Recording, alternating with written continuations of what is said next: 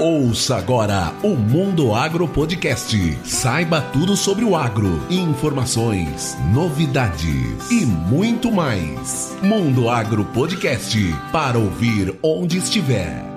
É isso aí, galera. E você sabia que o Brasil é líder mundial no recebimento e reciclagem de embalagens de uso agrícola? E esse é o tema de hoje do Mundo Agro Podcast. Nós convidamos e conversamos com o Jackson da Cunha, que é responsável pelo CEARPA de Sinop, uma unidade que em 2019 recebeu e movimentou 900 toneladas de embalagens de defensivos agrícolas. É isso aí, fiquem agora com o episódio.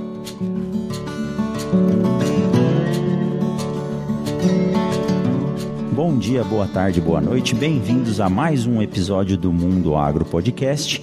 E hoje nós estamos aqui com o Jackson da Cunha. Ele é responsável pela Cearpa de Sinop. Tudo jóia, Jackson? Oh, tudo ótimo. Obrigado pela, pela disposição, poder vir aqui conversar com os ouvintes do Mundo Agro Podcast. E o assunto, Jackson, é Cearpa e devolução de embalagens, né? A gente sabe que o uso de defensivos no Brasil é algo que causa muita polêmica e essa lei que surgiu surgiu em 2002 da devolução de embalagens foi algo muito produtivo, é, gerou algum incômodo no início, mas hoje a gente sabe que a gente tem uma segurança de não haver mais contaminação com embalagens descartadas de forma errônea, né, Jackson? Então eu gostaria que você falasse para nós o que é a, a CEARPA e como que funciona todo esse processo, todo esse protocolo que o agricultor tem que seguir para poder consumir um defensivo e a partir daí fazer a devolução referente à nota e aquilo que ele comprou dos defensivos que ele utilizou naquela safra. Então, bom dia, boa tarde, boa noite. Eu sou o Jackson, né, capistrano da Cunha, trabalho na Serpa desde 2010, né? A Serpa foi criada por conta da lei, né, 7804, uma lei federal, e nela abrange um leque que é a CEARPA. A CEARPA é Conselho? Conselho Estadual das Associações de Revendas de Produtos Agropecuários, ah. de Sinop e região, né? Tá, envolve não só produtos agrícolas, você recolhe também frasco de vacina, essas coisas ou não? Hoje não. Hoje é só defensivo agrícola. Hoje é só defensivo. Uhum. Fala no contexto de agropecuário porque ele abrange a revenda focada na, na, na, lavoura, na agricultura, soja, milho, algodão, e também o pecuarista, né? Que ele usa o defensivo também para controle de insetos, plantas daninhas. Né? Ah, né? entendi. E a CEARPA ele é um órgão assim municipal ou é um órgão federal dividido em regionais, estaduais e cada estado tem a sua a sua subdivisão? Como que é a divisão disso? Assim, a CEARP ela está contextualizada na lei. O que, que a lei a 7802 ela fala? Ela fala que cada elo tem sua responsabilidade. Eles falam em responsabilidade compartilhada. O fabricante montou uma instituição, que é o IMPEV, que é uma instituição nacional, e ela ajuda para que esse processo ocorra. O distribuidor, que seria ou cooperativa ou revenda, ela tem que ter uma unidade para receber essa embalagem vazia para ela poder vender ela cheia. E tem o produtor, que é o consumidor final, que ele ficou obrigado a quê? Utilizar o defensivo e devolver nas, nos locais de recebimentos. Então a CIARPA é a distribuição em si. Entendi. É uma responsabilidade compartilhada a partir da venda. Sim, então todos os elos. Todos os elos do processo. E, e quem que é o mantenedor disso? Falando às claras, quem que paga a, o, o, processo que a CIARPA faz de receber essa embalagem? É, não sei se vocês limpam não, mas para frente você pode explicar para nós. Receber, processar e encaminhar ela para um descarte, incineração, assim. Hoje o principal estimulador para que o negócio aconteça é uma parceria entre a instituição federal, que é o IMPEV, e a instituição local, que seria a distribuição. Então eles se uniram e montaram a estrutura que temos hoje aqui em Sinop, que fica ali perto do Curupi. O custo mensal, hoje a embalagem ela tem um valor agregado da unidade nossa para frente, então tem um reembolso, mas ela é uma associação sem fins lucrativos. Então, o que quando não se consegue obter lucro com a venda dos materiais é arcado entre a distribuição e o fabricante de defensivos. É, então, cada vez que é vendido um litro de um defensivo, já está embutido no preço dele um valor que vai ser destinado à CEARPA. Com certeza. E isso faz com que a CEARPA se mantenha, ela não tem fins lucrativos, não. é somente para que ela possa ter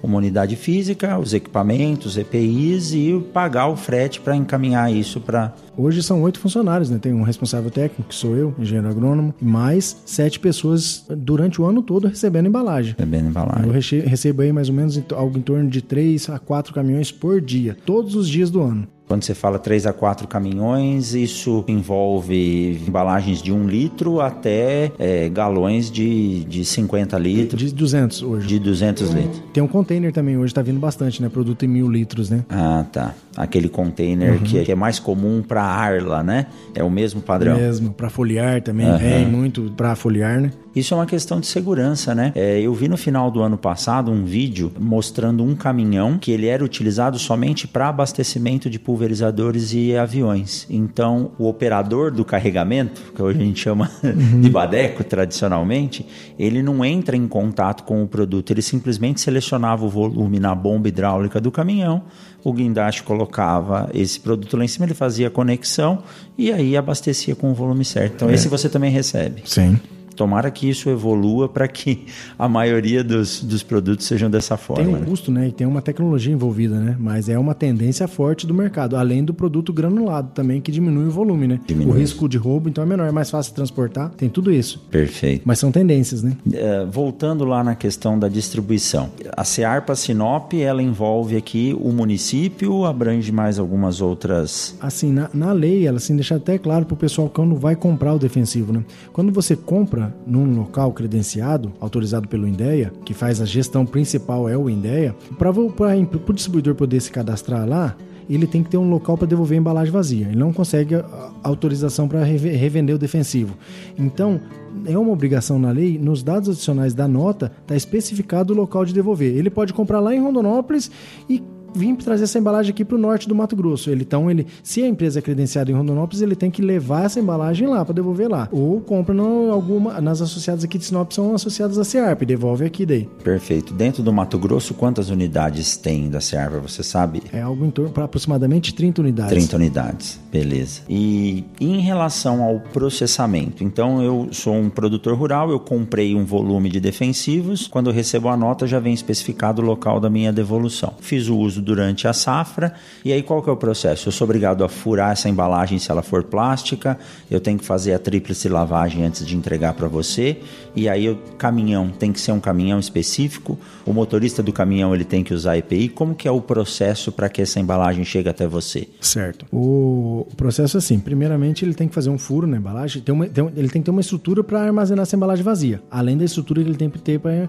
Uma estrutura fechada, trancada, para que não possa... Que o Vai passar, né? Tem padrões, né? Tem uma lei que fomenta isso aí, tem uma estrutura certa para ele fazer. Aí ele, ele entra em contato com nós, dependendo do volume. Volumes acima de 5 bags é só agendar. De 5 a 6 bags eu recebo. Mais que isso só em agendamento. Hoje nosso agendamento está com cerca de 3 a 4 meses. Mas vamos falar sobre a embalagem. Então a embalagem ela tem que vir furada, separada por tamanho. O furo, principalmente embaixo, para que ela venha seca, né? Porque para mim dali eu só faço uma triagem, eu só separo e compacto na unidade. Então dali sai para uma recicladora. E eu não tenho processo de lavagem, de furar nada. Certo. Então, ele tem que separar bem furado embaixo, separar por tamanho. Eu aconselho normalmente vir em big bag, né? Que o cara já tem um big bag na propriedade, então ele já estoca em big bag.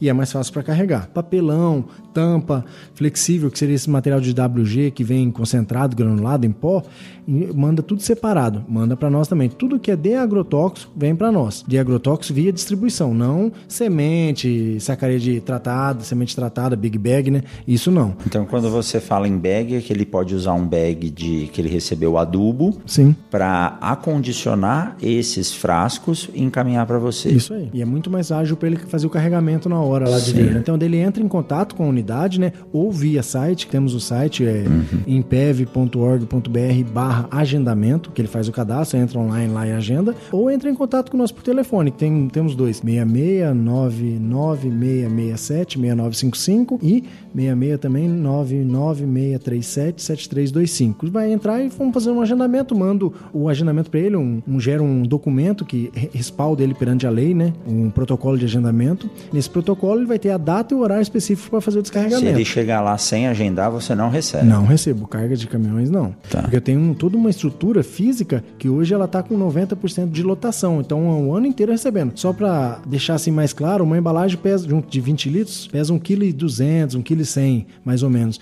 Eu tenho, eu recebi no ano de 2019 2019 mais de 900 toneladas de plástico. Então, assim, é muita 900 coisa. toneladas. Vamos supor que tirando as férias, então aí quase 90 toneladas por mês. 85, 90 toneladas por mês. Então é muito volume. Sabendo que um galão pesa um quilo e pouquinho, É, o carro-chefe meu. É, tá certo. A gente ouve muito eh, se falar de que o Mato Grosso é o, o maior consumidor de defensivos né, do mundo. Na verdade, é que, em função da área, você tem que consumir. Só que quando você compara por unidade de produção, aí entra até a Alemanha, que mais reclama, entra na frente como o maior consumidor. Então você realmente justifica esses números que você está nos certeza. apresentando Isso aqui mesmo. porque as áreas são grandes, a gente planta 10 milhões de hectares de, de soja, quase 5 milhões de milho, 1 milhão e 700 mil hectares de algodão, fora as outras culturas como girassol, eh, grão de bico, gergelim e as áreas de pastagem que E nós além do clima tropical, né? Que estimula, porque não tem quebra de ciclo, né? Sim, nós conseguimos fazer três safras, incluindo o boi. Aí, se a gente falar soja, milho, soja, algodão É. e o boi. Então, é realmente a, a Searp em números, então é algo que é um volume muito grande. Bem. E você tem uma capacidade de estoque, você tem um, um armazém que você estoca isso. E como que você despacha? Você não processa esse plástico. Eu faço um pré-processo, separo os tipos de plástico, porque no, no- na, na embalagem, no galão, ele tem dois tipos de plástico, o PAD e o coex. E no PAD eu tenho que separar em dois tipos, branco e colorido. Não, três tipos, branco, colorido e O que natural. seria o PAD e o COEX, pra gente que não conhece? É assim, toda embalagem plástica ela, ela tem que vir com, com a classificação, é padrão em metro. E embaixo vem um triângulo de, do mate- do material e vem especificado que tipo de material. Ah, tá. A matéria-prima que gerou aquele plástico, para fins de reciclagem futura Sim. ou É, processamento. cada- porque assim, são todas derivadas do petróleo, plástico, Certo. ponto. Só que cada um sofre um processo para ser produzida. É. Então, vamos mais grosseiramente assim, o coex é um material que tem uma mistura no meio. O PAD é um material mais puro. Mais puro. Então, assim, é uma tendência de mercado, o PAD vem crescendo. O PAD é o triângulo número 2 e o coex é o número 7. Então, isso tem uma diferença. E a tampa é um outro polietileno, que é no classificação número 5. Então, por isso que nós, lá internamente, nós Ah, temos tampa vai diferenciações. separado. Outro lugar. E esses materiais oriundos do uso de defensivo, eles podem ser reciclados? Com certeza, são todos reciclados. Só os materiais que não são reciclados seriam as embalagens de tratamento de semente, porque ele é um material muito grudento, pegajoso. Ele tem a coloração São e ele também. precisa ter aderência, né? ele adere muito, né? Uhum. Então esse material você usa, faz a tríplice lavagem, o uso do, do, do- produto lá, tampa e traz separado para nós sem furar. Certo. E além desse material, aqui o produtor não faz a tríplice lavagem corretamente. Então o restante vai tudo para reciclagem. Ah, tá ok. Das embalagens plásticas, né? Mas não vai Vamos virar falar. brinquedo de criança, Nada né? de, nada de contato direto pro ser humano, nem vaso pra, pra, pra esposa plantar, nada. É só pra, pra reciclagem, mas assim, tem bastante material. Tem bastante material. vai ser utilizado. Mas ele serve de matéria. Na verdade, não é que o plástico ele aquela embalagem vai se, ela pode se transformar em outra embalagem para a mesma finalidade ou uma porcentagem dela é utilizada para reduzir o consumo de plástico novo em, Com em um outro produto. Era- hoje é feito embalagem nova, embalagem defensiva agrícola nova, né? Que tem essa mistura, né? Pega esse material já reciclado, que sofre um processo. E também é feito conduíte. Aqui em Sinop, nós mesmo temos aqui, a empresa que faz o conduíte é a Plastibras, a única recicladora dentro do estado do Mato Grosso. Ela faz muito conduíte. Ele é um conduíte, assim, diferente do normal, os outros são bem mole, ele é um conduíte bem rígido. Mas assim, tá aí. E é daqui de Sinop, a empresa? Estado é de Cuiabá. De Cuiabá. Ah, Mas é a única dentro do estado que é- faz a reciclagem. O resto é tudo São Paulo. Então, a partir do momento que você faz esse pré-processamento, você tem que encaminhar essas embalagens para a unidade que vai fazer a reciclagem ou incinerar. Essas que não têm reciclagem, ela obrigatoriamente tem que ser queimada, Jackson? Como eu falei para vocês sobre o tratamento de semente, embalagem que vai para incineração, temos as embalagens sem, que não foram lavadas corretamente e além dessas nós temos as embalagens flexíveis, que para mim é flexível, que seria o material que vem granulado em pó. Esse vai tudo para incineração. É um tipo um plástico metalizado. E os produtos vencidos, né? Que a, a unidade desde 2016, através da alteração na resolução estadual da Consema, tirou do distribuidor receber esse produto vencido e via direto para o fabricante para ir nas unidades de devolução. Então a Cearpa hoje ela está respaldada legalmente para receber esse produto vencido do consumidor final. Então se o produtor deixou vencer lá, ele devolve para nós essas embalagens, essas embalagens contendo resíduo. Ah, tá. Então você pode receber embalagem que ainda tenha produto Sim. e passou da validade. E aí, o que você faz com esse então, esse material eu recebo, estoco numa barrica específica com liner e mando para incineração. Ela vai a granel, ela. Ah. Mas o restante vai tudo compactado. Nossa, o custo disso deve ser alto, porque você recebe um frasco com o produto dentro, você tem que a, acondicionar ele dentro de um, de um tambor com uma vedação específica para não vazar, e daí ela vai para o processo de incineração. Sim, sim. Mas é, no formato antigo tinha que via distribuição informar ah. o fabricante, então era um custo ainda maior. Uma rede muito grande para poder então, o nosso parceiro, que é a figura do fabricante, né, que seria o Impev, então ele, ele viabilizou esse formato e ficou muito mais prático e dinâmico. E, e onde que ocorre esse processo de incineração? Aqui no, no Mato Grosso? Não, no não? Mato Grosso não, só em Minas e São Paulo. Tem uma recicladora que é da BASF e mais três parceiras do sistema. Porque assim, deixar bem claro que esse material, mesmo sendo reciclado, ele não é produzido qualquer artefato e ele vai, ele vai para empresas específicas. É um sistema fechado, não é comercializado normalmente. Então, tá tudo uma estrutura estrutura fixa que não tem alterações, né? Tem, para ter alterações tem que ter alguma mudança muito brusca. Ah, Mas normalmente entendi. ela vai para o sistema, é um sistema fechado. Ah, então o sistema de reciclagem é um ciclo interno que a empresa que produz, ela vende, recebe e faz a, a reciclagem. Então nós temos dois locais em São Paulo e Minas Gerais para incinerar Isso esses, aí. porque tem que ser um tem que ser uma indústria que tenha ou tem que ser um local que tenha um processo com filtros adequados Sim, e tudo para que a menor impacto possível ao meio ambiente, né? Possível. Ela é ambientalmente é, fiscalizada. A CEARPA também é ambientalmente fiscalizada pela SEMA, pelo INDEA, pelo IBAMA, então todos os órgãos que fiscalizam a Porque se você for a ver a maior concentração de, de embalagens que pode ter resíduo está dentro da, da, sim, da sim. sua área. Assim como uma fazenda, uma fazenda fazenda que tem um pulverizador ou que tem um avião, ela tem que ter um pátio de descontaminação a área da Cearpa hoje ela tem um isolamento no solo, assim. É tudo assim. impermeável, né, a estrutura, porque assim eu não faço eu não faço manuseio do produto lá, por mais Mas que venha. pode ocorrer o risco, sim, então você tem então, que ter. Tem uma área área para ele, ele, tem um certo declive, um barracão, tem canaletas, área de contenção, um tanque BC lá específico para caso tenha algum vazamento, ele vá para essa área de contenção. Tá, se ocorrer algum acidente, então ele vai para lá, dali você consegue evaporar ele e manda para incineração também junto com o material material vencido. Perfeito. Além do material vencido, se o produtor for parar a atividade, ele quiser devolver as, as embalagens, mesmo contendo produto, sem estar vencido, pode devolver para nós também, também, salientando antes. Olha, é muito importante a gente conversar isso, até, ah, até para mim, não tenho esse nível de conhecimento, porque uh, muitas vezes nos questionam ainda mais fora da nossa, da nossa zona rural, quando a gente vai para a cidade grande, nos questionam como que é o manuseio. Então, isso que você está nos passando mostra o nível de segurança e o nível de responsabilidade ao qual nós chegamos para poder manusear, manusear esses produtos que têm níveis de toxidez distintos, mas independente desse nível, você já explicou vários nichos e vários setores, desde a embalagem, que tem a menor toxidez que pode ser feita a lavagem, ser perfurada e devolvida a você, até um produto que foi vencido ou não vencido, mas tem um local específico para ser para ser descartado. É, salientar bem assim para todo mundo, né? Tá, até quem está na cidade, né? O produtor ele pode acontecer, pode. Em qualquer atividade pode acontecer o erro. Onde tem o ser humano acontece o erro. Mas assim, tem um valor agregado. Ele não quer perder, né?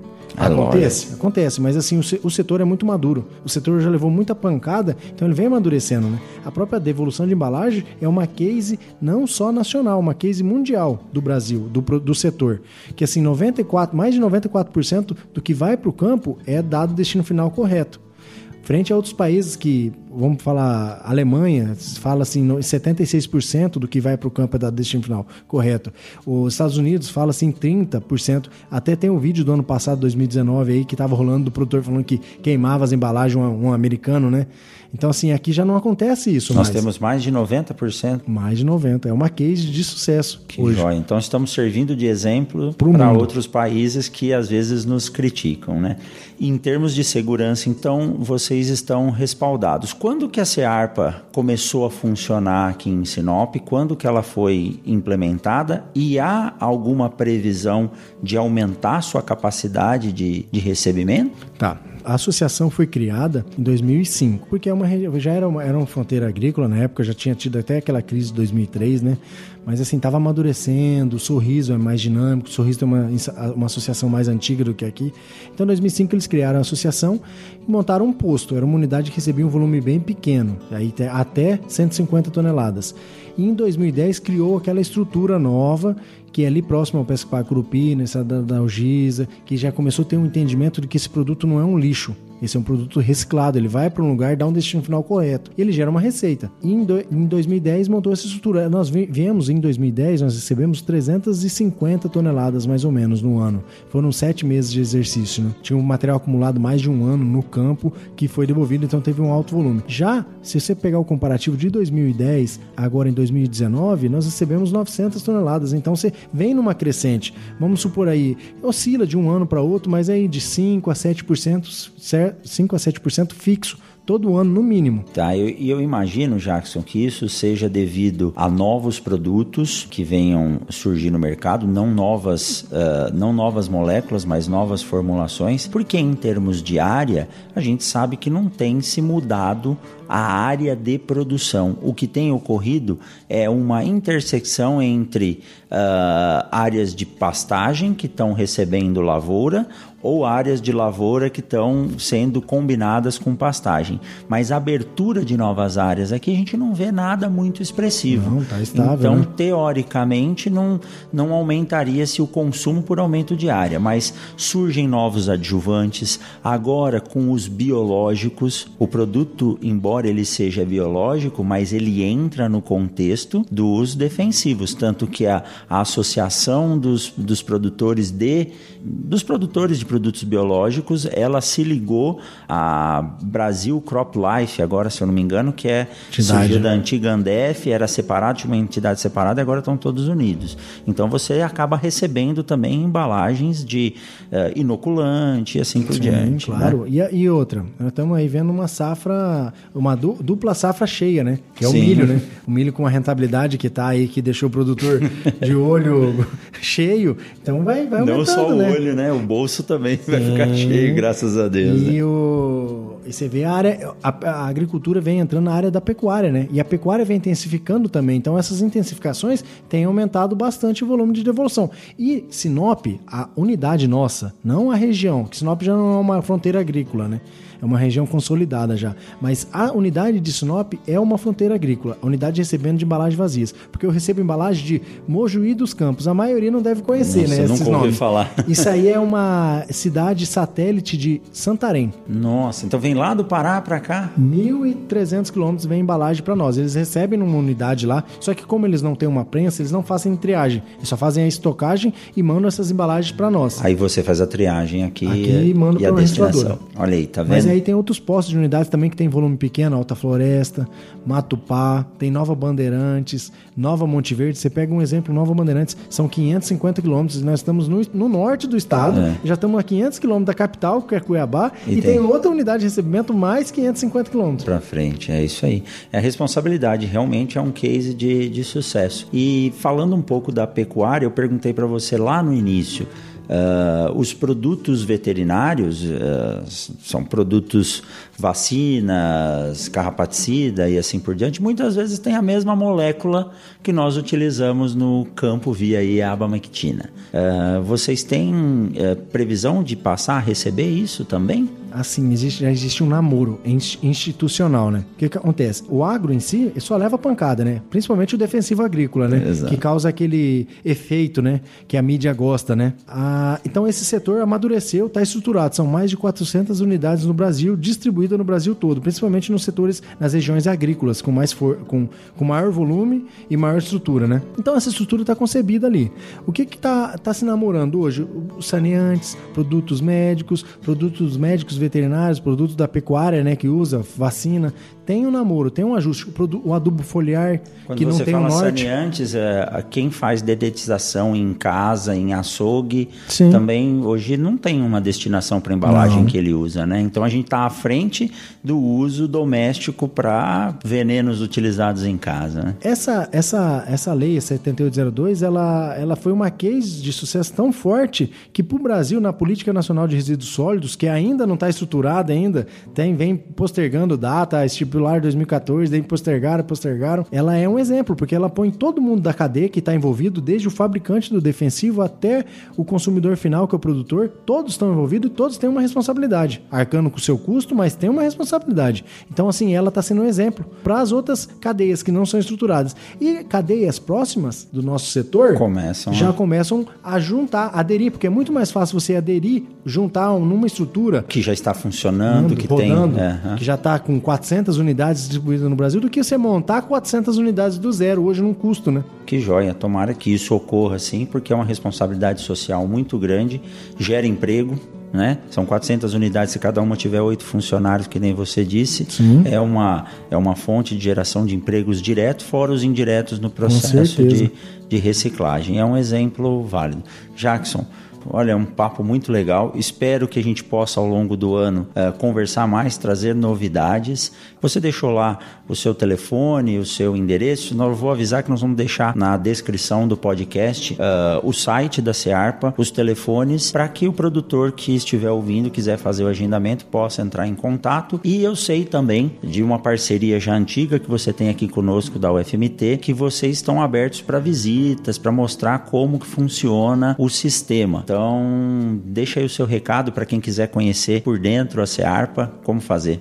É, eu, que eu sempre falo assim que tem uma universidade, tem um fiscal no campo, porque primeiro o cara planta a semente, né? O start está lá. Então nós temos, temos que ser parceiro para que tenha sucesso a cadeia toda. Então, e nesse, nesse intuito, a CEARPA e eu, como gestor da unidade, estamos de portas abertas para mostrar a unidade, ser parceiro e ajudar. Hoje nós temos um agendamento, o produtor aí até salientar que são quase quatro meses de agendamento para devolver a embalagem. Então, assim, o produtor entra em contato, alinha com nós, vamos montar um cronograma para ficar menos sofrida essa devolução, porque é obrigatório por lei. E hoje já é culturalmente do produtor. E o produtor faz muito bem feito isso. Então, assim, a Ciarpa está aberta, a universidade já é uma parceira nossa, né? O FMT e, assim, outras entidades que são multiplicadoras né, de mão de obra para o campo, né? Então nós sempre estamos, estamos abertos para ela. E assim, a unidade está lá aberta, eu sou parceiro e eu vou deixar meu telefone, precisando entrar em contato, estamos aí, 100% para ajudar o setor. Hein? O telefone de contato direto comigo é o 669 9667 6955. Jackson. Perfeito. Jackson, muito Beleza? obrigado. Valeu. Um bate-papo de sucesso aí. E para quem quiser seguir o Mundo Agro Podcast, pode acessar as principais redes sociais com arroba Mundo Agro Podcast, no Instagram, no Twitter, no Facebook. E quem quiser entrar em contato, tirar alguma dúvida, pode mandar e-mail para mundoagropodcast.gmail.com. Um forte abraço para vocês e nos vemos por aí. Mundo Agro Podcast, para ouvir onde estiver.